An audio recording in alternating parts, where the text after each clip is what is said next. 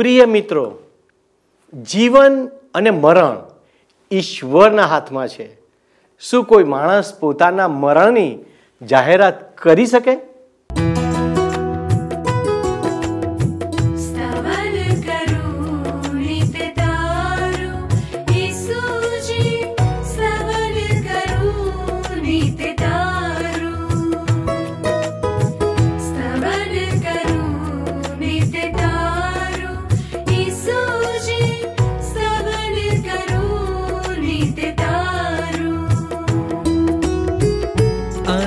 सवारे साध सुनीतौ। महिमा करु प्रभु तारो। महिमा करु प्रभु तारो। स्तवन करु नित नार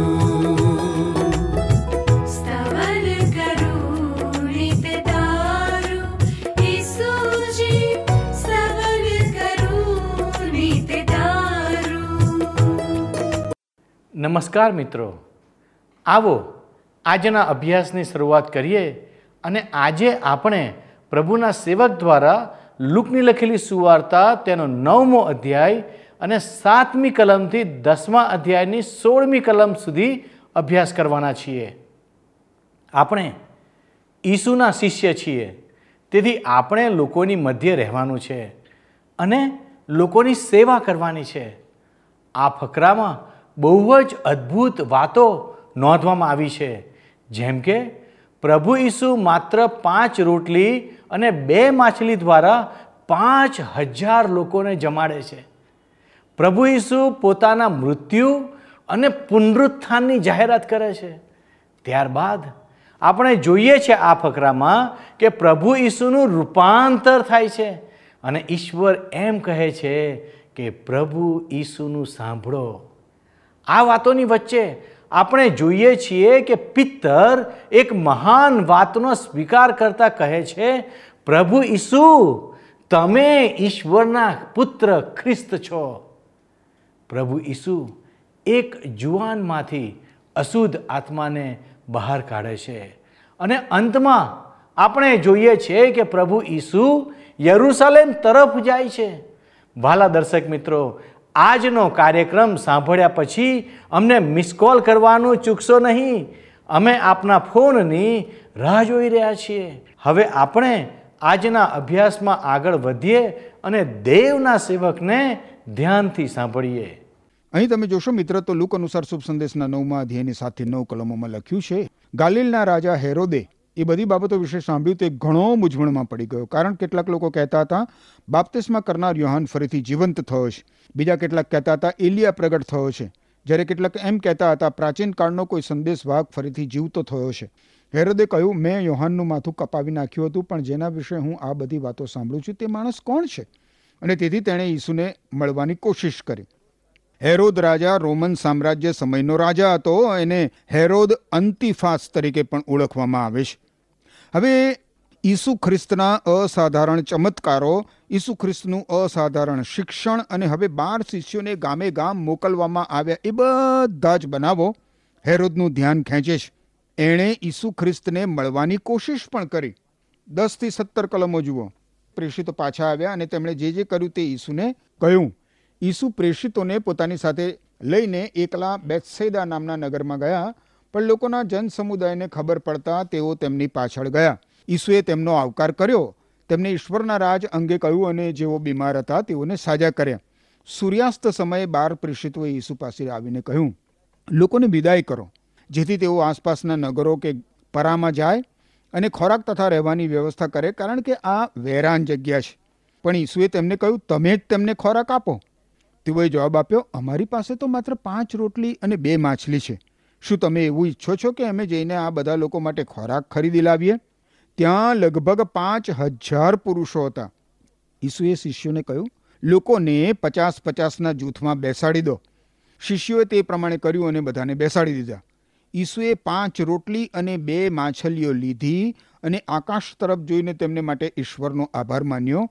તેમણે તે ભાંગીને લોકોને વહેંચવા માટે શિષ્યોને આપી સૌએ ધરાઈને ખાધું. વધેલા કકડા શિષ્યોએ એકઠા કર્યા તો બાર ટોપલીઓ ભરાય દસમી અને અગિયારમી કલમમાં વાંચવા મળે છે મિત્ર કે ઈસુ ખ્રિસ્ત પોતાના બાર પ્રેષિતોને લઈને બેસાયદા નામના નગરમાં ગયા. હવે પ્રભુ ઈસુ ખ્રિસ્ત ઈચ્છતા હતા કે એ લોકો જન સમુદાયથી થોડો સમય અલગ રહે. પણ શું થાય છે? લોકો તો એમની પાછળ પાછળ ગયા અને ઈસુએ પણ એમનો આવકાર કર્યો. એ સાથે લોકોને ઈશ્વરના રાજ વિશે શુભ સંદેશ આપ્યો અને બીમાર લોકોના રોગ દૂર કર્યા. હવે બારમી કલમમાં જણાવ્યા પ્રમાણે પ્રભુ ઈસુ ખ્રિસ્તના શિષ્યો પ્રભુ ઈસુ ખ્રિસ્તને સલાહ સૂચનો આપવા લાગે છે. પ્રભુને એ લોકો કહેવા લાગે છે કે, પ્રભુ, હવે આ લોકોને બધાને જવા દો. એમને પોતપોતાને સ્થાને મોકલી આપો. ઘણીવાર આપણે પણ મિત્ર ઈશ્વરના સલાહકાર બની જઈએ છીએ. બની જઈએ છીએ ને? ઈશ્વરને આપણી સલાહ સૂચનો આપવાની આપણે જરૂર નથી, કારણ કે ઈશ્વર આપણા કરતાં વધારે સારું કરવાનું જાણે છે. તમે જુઓ, પ્રભુ ઈસુ ખ્રિસ્ત શું કહે છે પોતાના શિષ્યોને? તમે આ લોકોને ખોરાક આપો. અને તેરમી કલમમાં જણાવ્યા પ્રમાણે કેટલાક શિષ્યો પ્રભુ ઈસુ ખ્રિસ્ત માટે નાણાં ખાતાના સલાહકારો બનવા જાય છે. પ્રભુ ઈસુ ખ્રિસ્ત એમને શું કહે છે? લોકોને પચાસ પચાસના જૂથમાં બેસાડી દો. શિષ્યો પ્રભુની આજ્ઞા પ્રમાણે કરે છે. પ્રભુ ઈસુ ખ્રિસ્તે એ લોકોના ખોરાક પ્રમાણે તેમને ભરપૂર ખોરાક આપ્યો. માત્ર પાંચ રોટલી અને બે માછલીઓ. કેટલો અદ્ભુત ચમત્કાર. પ્રભુ ઈસુ ખ્રિસ્તે પાંચ હજાર પુરુષોને પેટ ભરીને જમાડ્યા અને જે ખોરાક વધ્યો તેનાથી બાર બાર ટોપલીઓ ભરાય ઈસુ ખ્રિસ્ત માણસોની આત્મિક અને શારીરિક ભૌતિક જરૂરિયાતો પણ પૂરી પાડે છે મિત્ર. અઢારથી એકવીસ કલમો. એકવાર ઈસુ એકલા પ્રાર્થના કરતા હતા ત્યારે શિષ્યો તેમની સાથે હતા. ઈસુએ તેમને પૂછ્યું, હું કોણ છું? તે વિશે લોકો શું કહે છે? તેઓએ જવાબ આપ્યો, કેટલાક કહે છે કે તમે બાપ્તિસ્મા કરનાર યોહાન છો, કેટલાક કહે છે એલિયા છો અને કેટલાક કહે છે તમે ફરીથી જીવન થયેલા પ્રાચીન કાળના કોઈ સંદેશવાહકો છો. તેમણે તેમને પૂછ્યું, પણ હું કોણ છું? એ વિશે તમે શું કહો છો? પિતરે જવાબ આપ્યો, તમે ઈશ્વરના મસીહ છો. પછી ઈસુએ એ વાત કોઈને ન કહેવા સખત આજ્ઞા કરી. બહુ જ મહત્વનો પ્રશ્ન. ઈસુ કોણ છે? તમે ઈસુ વિશે શું માનો છો? ઈસુ ખ્રિસ્ત વિશે જાણવા માંગતા હતા કે લોકો એમના વિશે શી ધારણાઓ કરે છે? અને એમ પૂછવા પાછળનો પ્રભુ ઈસુ ખ્રિસ્તનો ઉદ્દેશ તો એ હતો કે, મારા શિષ્યો, હું કોણ છું એ માટે તમે શું માનો છો? બાવીસમી કલમ. માનવ પુત્રે, એટલે કે પ્રભુ ઈસુ ખ્રિસ્તે, ઘણા દુઃખ વેઠવા પડશે અને લોકોના આગેવાનો, મુખ્ય યજ્ઞકારો અને નિયમશાસ્ત્રના શિક્ષકો તેનો તિરસ્કાર કરશે, તેને મારી નાખવામાં આવશે અને તેને ત્રીજે દિવસે સજીવન કરવામાં આવશે. હવે પ્રભુ ઈસુ ખ્રિસ્ત પોતાનું મૃત્યુ કેવી રીતે થશે એ જાહેર કરે છે. અને સાથે સાથે જ્યારે જ્યારે પ્રભુ ઈસુ ખ્રિસ્ત પોતાના મરણ વિશે કંઈક વાત કરે છે, ત્યારે પ્રભુ ઈસુ ખ્રિસ્ત પોતાના મરણમાંથી પુનઃ સજીવન થવા વિશે પણ વાત કરે છે. ત્રેવીસથી છવ્વીસ કલમ પછી તેમણે બધાને કહ્યું કે જો કોઈ મારી પાછળ ચાલવા માગે તો તેણે પોતાની જાતને ભૂલી જવી અને રોજ રોજ પોતાનો ક્રૂસ ઊંચકીને મને અનુસરવું. કારણ જે કોઈ પોતાનું જીવન બચાવવા ચાહે છે તે તેને ગુમાવશે. પણ જે મારી લીધે પોતાનું જીવન ગુમાવશે તે તેને બચાવશે. માણસ આખી દુનિયા પ્રાપ્ત કરે, પણ તેના જીવનનો નાશ થાય તો તેને કંઈ લાભ ખરો? ના, જરા પણ નહીં. જો કોઈ મારી લીધે અથવા મારા શિક્ષણને લીધે શરમાતો હોય, તો માનવ પુત્ર જ્યારે પોતાના મહિમામાં, ઈશ્વર પિતાના મહિમામાં તેમજ પવિત્ર દૂતોના મહિમામાં આવશે, ત્યારે તે તેનાથી શરમાશે. હું તમને સાચે જ કહું છું કે કેટલા કંઈક એવા છે જેઓ ઈશ્વરના રાજ્યને ન જુએ ત્યાં સુધી મરણ પામશે નહીં. અહીં પ્રભુ ઈસુ ખ્રિસ્ત ઉદ્ધાર માટે શરત મૂકતા નથી, પણ જે લોકોએ ઈસુ ખ્રિસ્ત ઉપર વિશ્વાસ મૂક્યો છે, જે લોકો પોતાના પાપોની શિક્ષામાંથી બચી ગયા છે, એ લોકોની સમક્ષ ઈસુ ખ્રિસ્ત એક પસંદગી મૂકે છે. પ્રભુ ઈસુ ખ્રિસ્તને અનુસરવું એટલે પોતા સંબંધી સતત મૃત્યુ પામવું, પોતાની ઈચ્છાઓ, પોતાની યોજનાઓ અને પોતાની ઝંખનાઓને ક્રુસે જડી દેવી. અઠ્યાવીસમી કલમ. એ વાતો કયા પછી લગભગ આઠ દિવસ પછી ઈસુ પોતાની સાથે પિતર, યાકોબ અને યોહનને લઈને પર્વત પર પ્રાર્થના કરવા ગયા. ઓગણત્રીસમી કલમ. ઈસુ પ્રાર્થના કરતા હતા ત્યારે તેમના ચહેરાનું સ્વરૂપ બદલાઈ ગયું અને તેમના વસ્ત્રો ઉજળા અને સફેદ થઈ ગયા. ઈસુ ખ્રિસ્તનું સ્વરૂપ બદલાઈ ગયું. આ ઘટના દ્વારા પ્રભુ ઈસુ ખ્રિસ્ત માનવી હોવાપણું પ્રગટ થાય છે. ઈસુ ખ્રિસ્ત સંપૂર્ણ ઈશ્વર હતા એ જ પ્રમાણે સંપૂર્ણ માનવી પણ હતા. જે રીતે મિત્ર પ્રભુ ઈસુ ખ્રિસ્તનું રૂપાંતર થયું, એવી જ રીતે જે લોકો પ્રભુ ઈસુ ખ્રિસ્તના આગમન વખતે જીવતા હશે, એ લોકોનું પણ એવું જ રૂપાંતર થશે.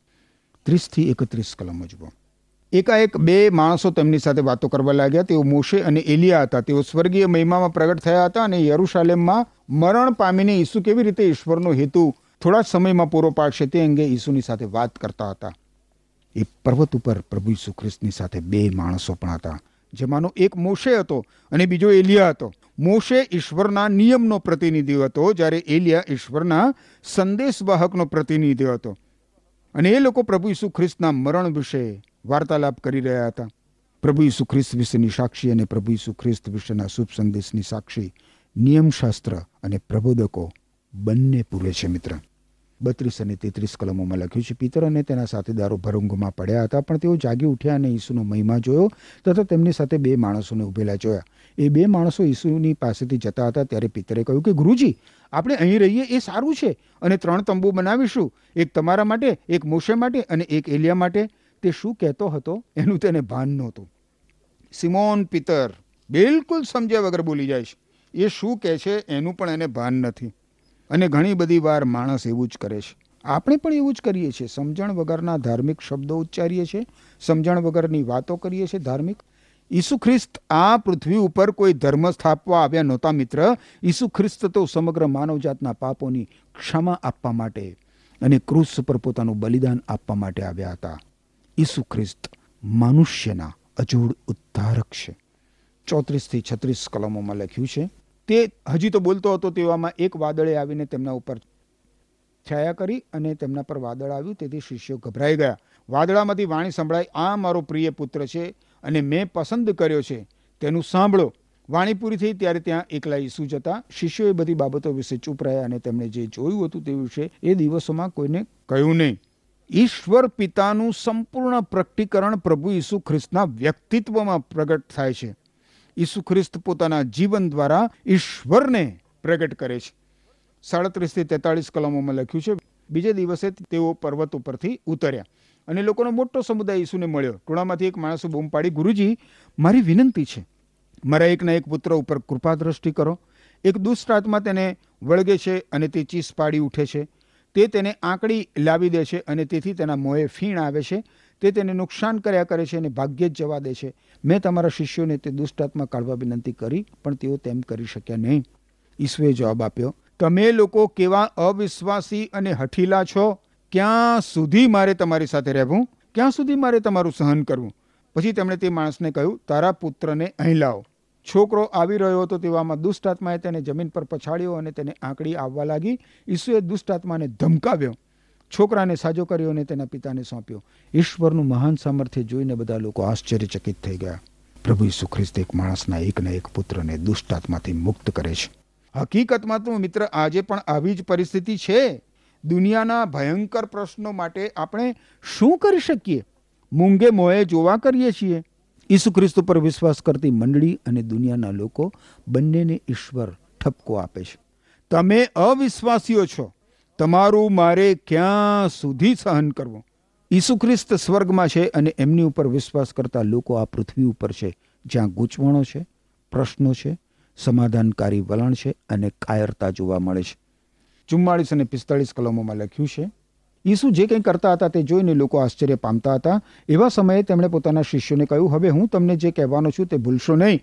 માનવ પુત્ર માણસોના હાથમાં સોંપી દેવાશે, પણ તેઓ એ વાતનો અર્થ સમજ્યા નહીં. તેઓ તે સમજી શકે નહીં માટે એ વાત તેમનાથી ગુપ્ત રાખવામાં આવી હતી ને તે અંગે તેઓ ઈસુને પૂછતા ગભરાતા હતા. હવે પ્રભુ ખ્રિસ્ત પોતાના શિષ્યોની સાથે યરુશાલેમ તરફ જાય છે. પ્રભુ ખ્રિસ્ત ફરીથી પોતાના મૃત્યુ વિશે ઘોષણા કરે છે.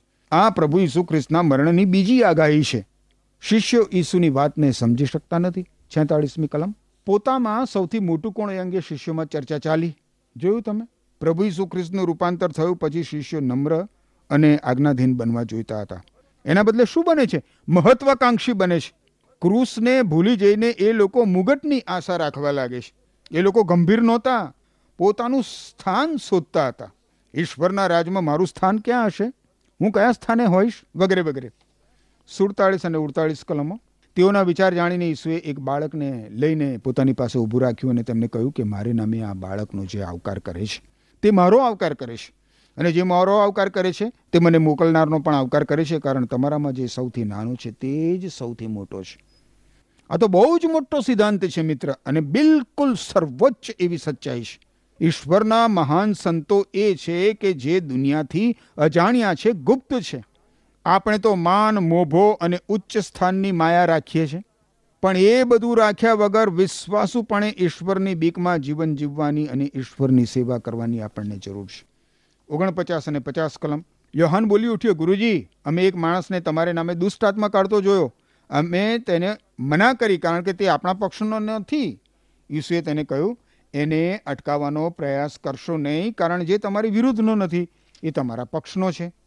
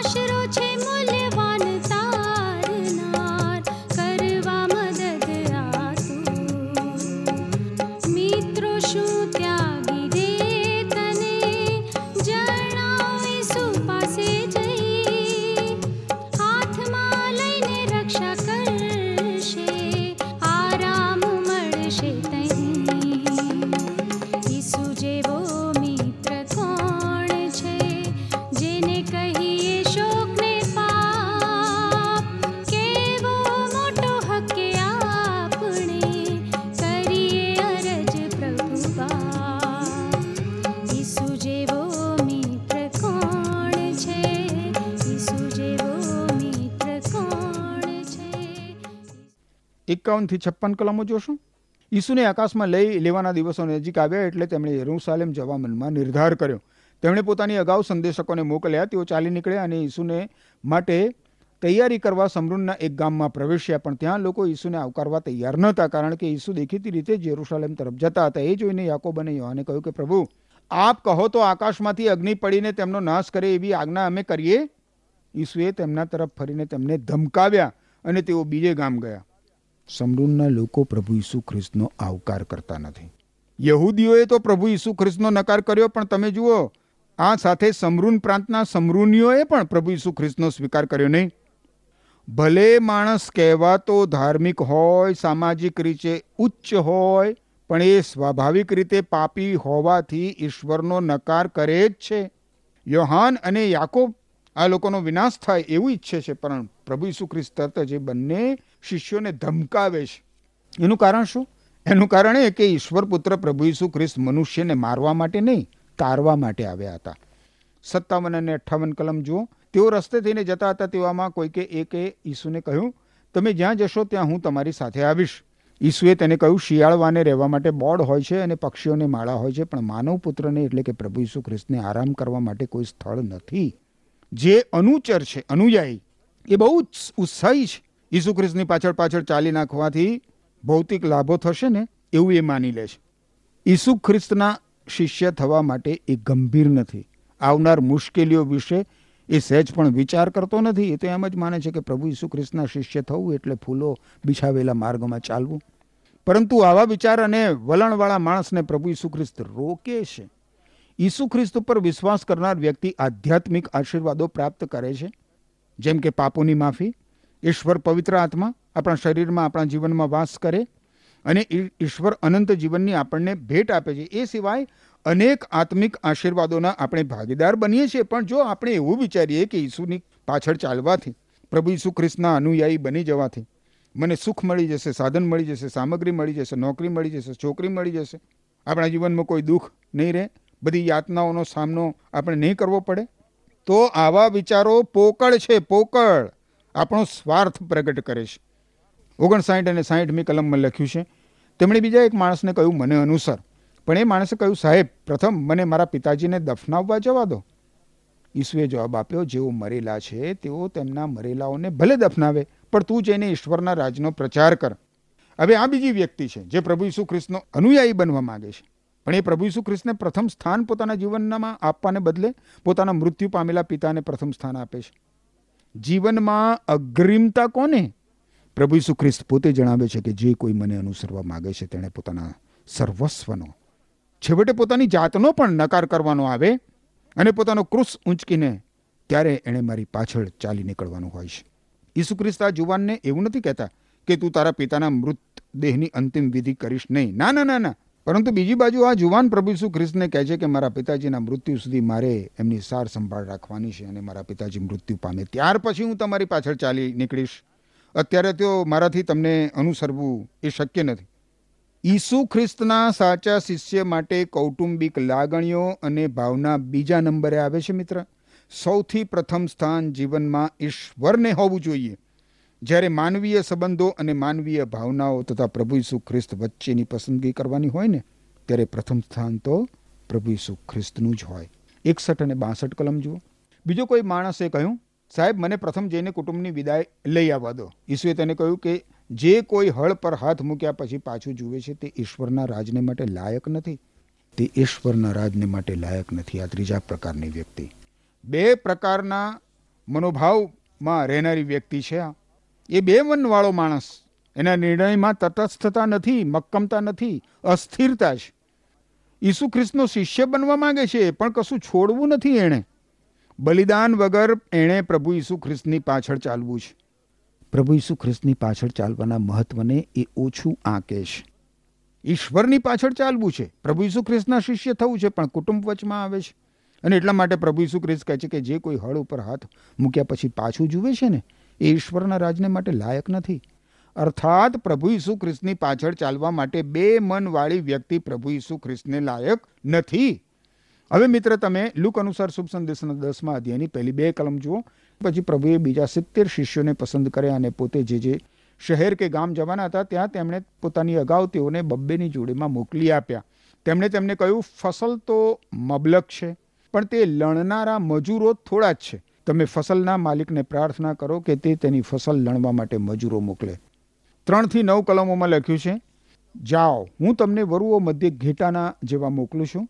પૈસાની કોથળી, જોડી અથવા બૂટ લેતા નહીં. રસ્તે જતાં કોઈને શુભેચ્છા પાઠવવા પણ થોપતા નહીં. જે ઘરમાં તમે જાઓ ત્યાં સૌથી પ્રથમ કહો, આ ઘર પર શાંતિ થાવ. જો કોઈ શાંતિપ્રિય માણસ ત્યાં રહેતો હશે, તો તમારી શાંતિની શુભેચ્છા તેમના પર રહેશે. નહીં તો તમારી શાંતિની શુભેચ્છા તમારી પાસે પાછી આવશે. એના એ જ ઘરમાં રહો અને તમને જે કંઈ આપવામાં આવે તે ખાતા પીતા રહો કારણ મજૂરને પોતાનો પગાર મળવો જોઈએ. એક ઘેરથી બીજે ઘેર જતા નહીં. તમે કોઈ નગરમાં જાઓ અને તમારો આવકાર થાય તો તમને જે કંઈ પીરસવામાં આવે તે ખાઓ. એ નગરના બીમારોને સાજા કરો અને તેના લોકોને કહો, ઈશ્વરનું રાજ તમારી પાસે આવી પહોંચ્યું છે. ઈસુ ખ્રિસ્તના આ સિત્તેર શિષ્યોને તંગી અને કઠણ સમય માટે પ્રભુ ઈસુ ખ્રિસ્ત ચેતવે છે. આ શિષ્યો ઘેટા સમાન છે. અને વરુઓની મધ્યે એમણે જવાનું છે, એવી ચેતવણી પણ ઈસુ ખ્રિસ્ત તેમને આપે છે. હવે તમે જાણો છો વરુઓનો સ્વભાવ કેવો હોય? ઘેટાને ફાળી ખાવાનો. જ્યારે ઘેટાનો સ્વભાવ કેવો હોય? મૂંગે મોઢે સહન કરવાનો.